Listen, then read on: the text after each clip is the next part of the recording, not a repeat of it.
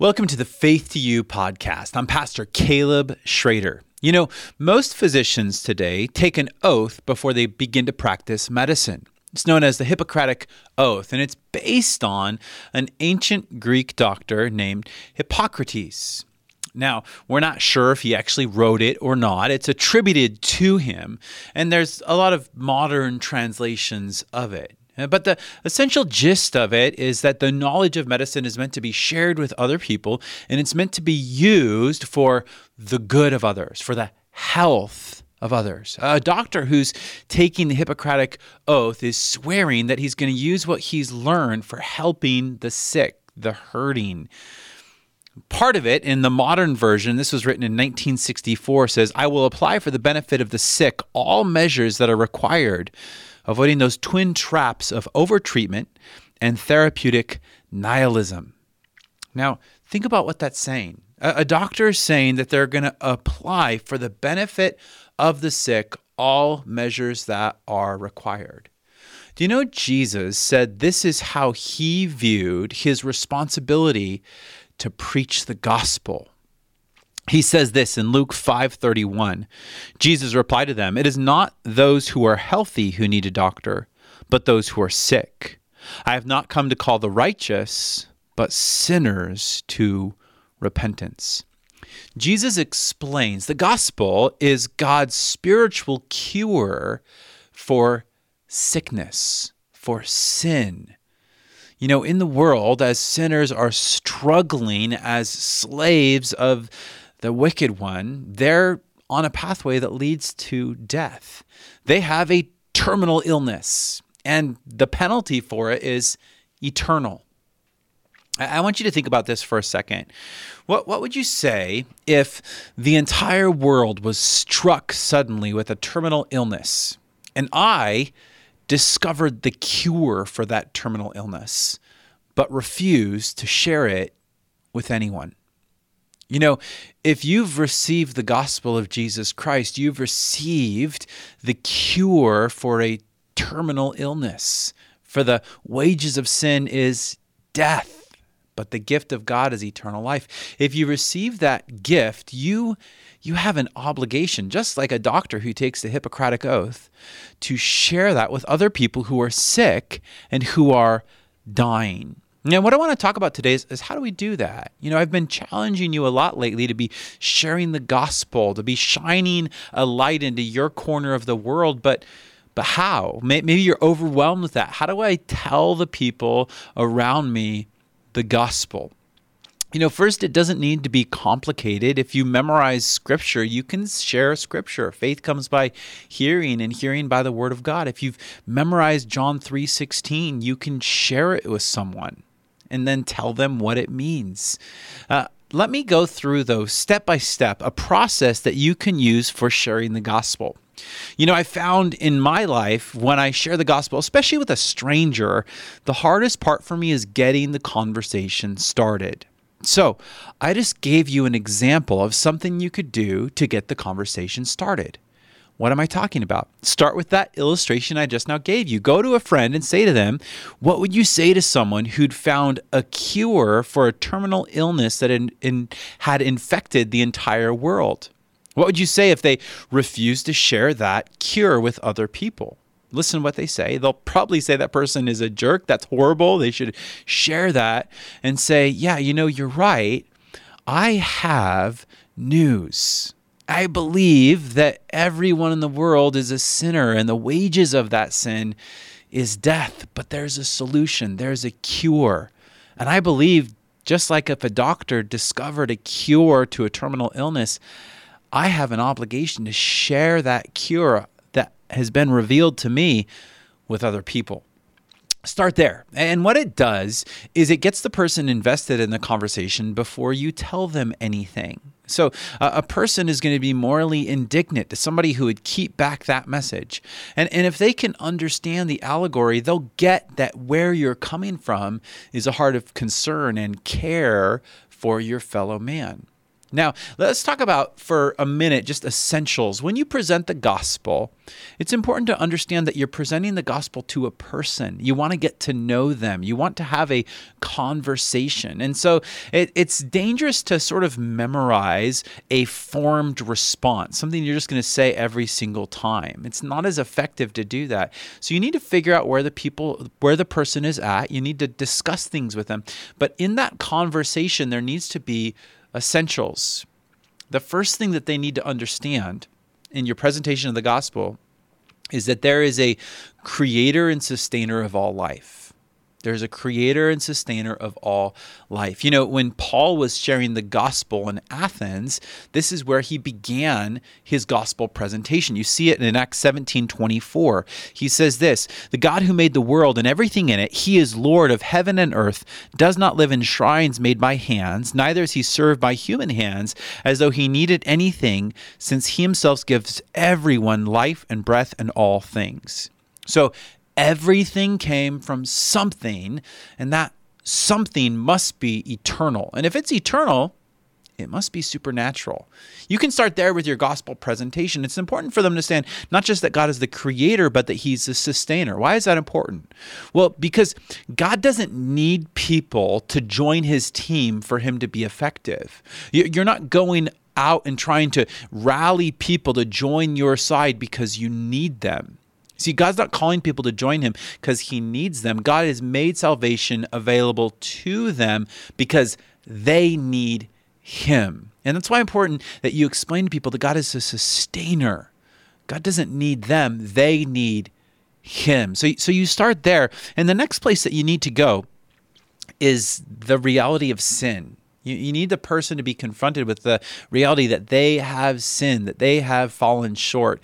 And, and to explain this to people, usually I'll ask the question Do you think of yourself as a good person? and this shows me where they're where they're coming from. Just a couple of weeks ago, I asked somebody this, and they said no which surprised me. Usually people say yes. Uh, I'd say probably 90% of the time people say yes. With a person who said no, I said, well, why are you not a good person? But if a person said yes, I'd say, well, why are you a good person? And if they ask, if they they usually say, you know, I do good things, I take care of my family, I'm a faithful husband, or I'm a good mom. They'll give me they'll give me good works that they do. And so then I'll challenge them usually with the law. See, the law is given to us as a tutor to bring us to Christ. I'll ask them if they've ever taken anything that's not theirs. Most people have done that. And they'll then I'll ask them if they've taken something, what does it make them? It makes them a thief. Have they ever told something that wasn't true? If they've done that, it makes them a liar. I'll tell them that, that Jesus explained if you look at a woman to lust after her, you've already committed adultery in your heart. And I'll say, Have you ever looked with lust? According to Jesus, his standard, that, that makes you an adulterer. So, based on those standards, do you think of yourself as a good person? And, and usually they'll respond, well, based on those standards, no, unless they're really combative. They'll usually admit, yeah, based on those standards, I'm not a good person.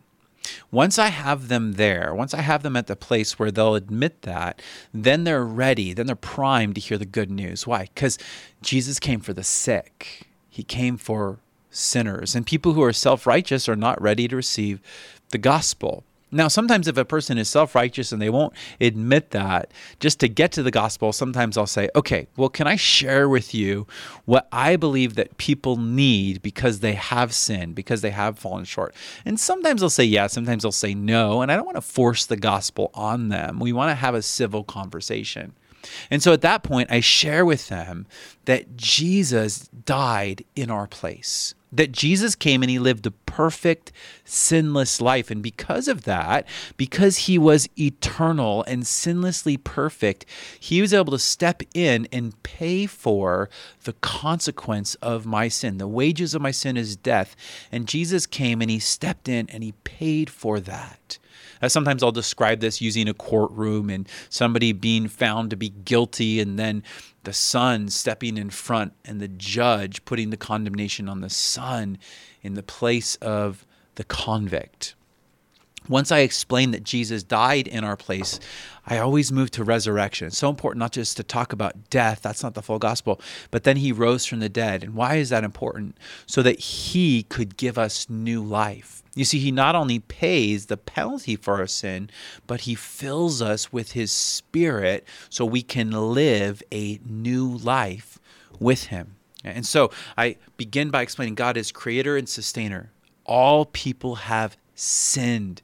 The wages of sin is death.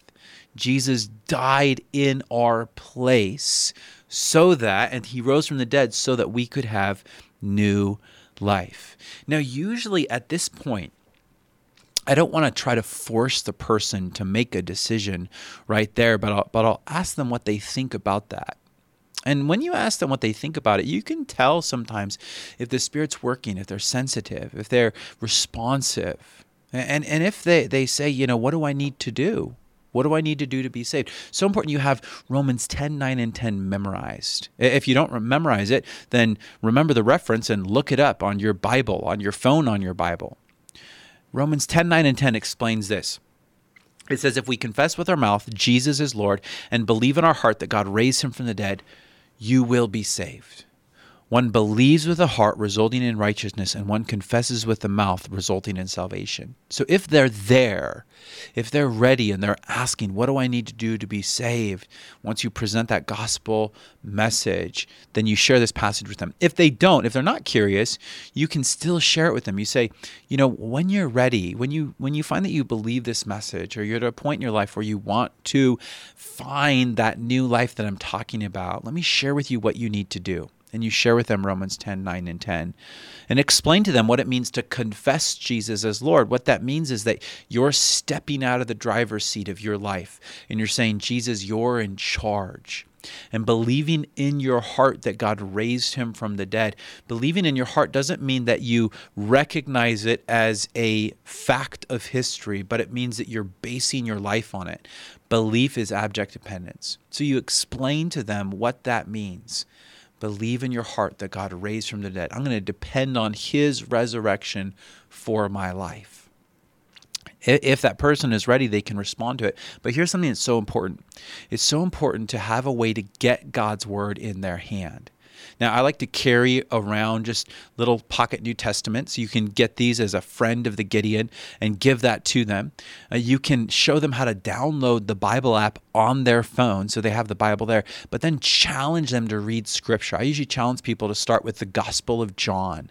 Read through the Gospel of John. Get to know this man, get to know Jesus Christ. And I try to leave them with contact information so they can ask me questions if they have follow up questions.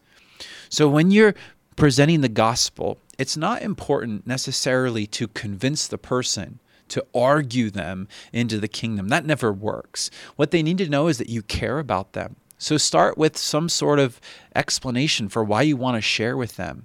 I want to share with you because I have the cure for what ails you and then go on and explain God is the creator and sustainer. God doesn't need us, but we need him. And we have all fallen short, all have sinned. The wages of sin is death, but Jesus came and his death on the cross pays for the sins of everyone who will confess him as Lord. And if we confess him as Lord and believe in our heart that God's raised from the dead, we'll be saved. If you can walk through that with people, what's happening is you're proclaiming the gospel. This is what Christ's people do every single day all over the globe. It's how his church grows. It's why we're still breathing because we have a mission. You have been commissioned by him to go out in all the world and preach the gospel. And so I challenge you today share the gospel with someone a friend, a family member, a coworker, a colleague, a neighbor, a stranger, the checker at the store, the waitress at the restaurant, the barista at the coffee shop, somebody. Tell them the good news. They're dying to hear it. Thanks for listening today. God bless.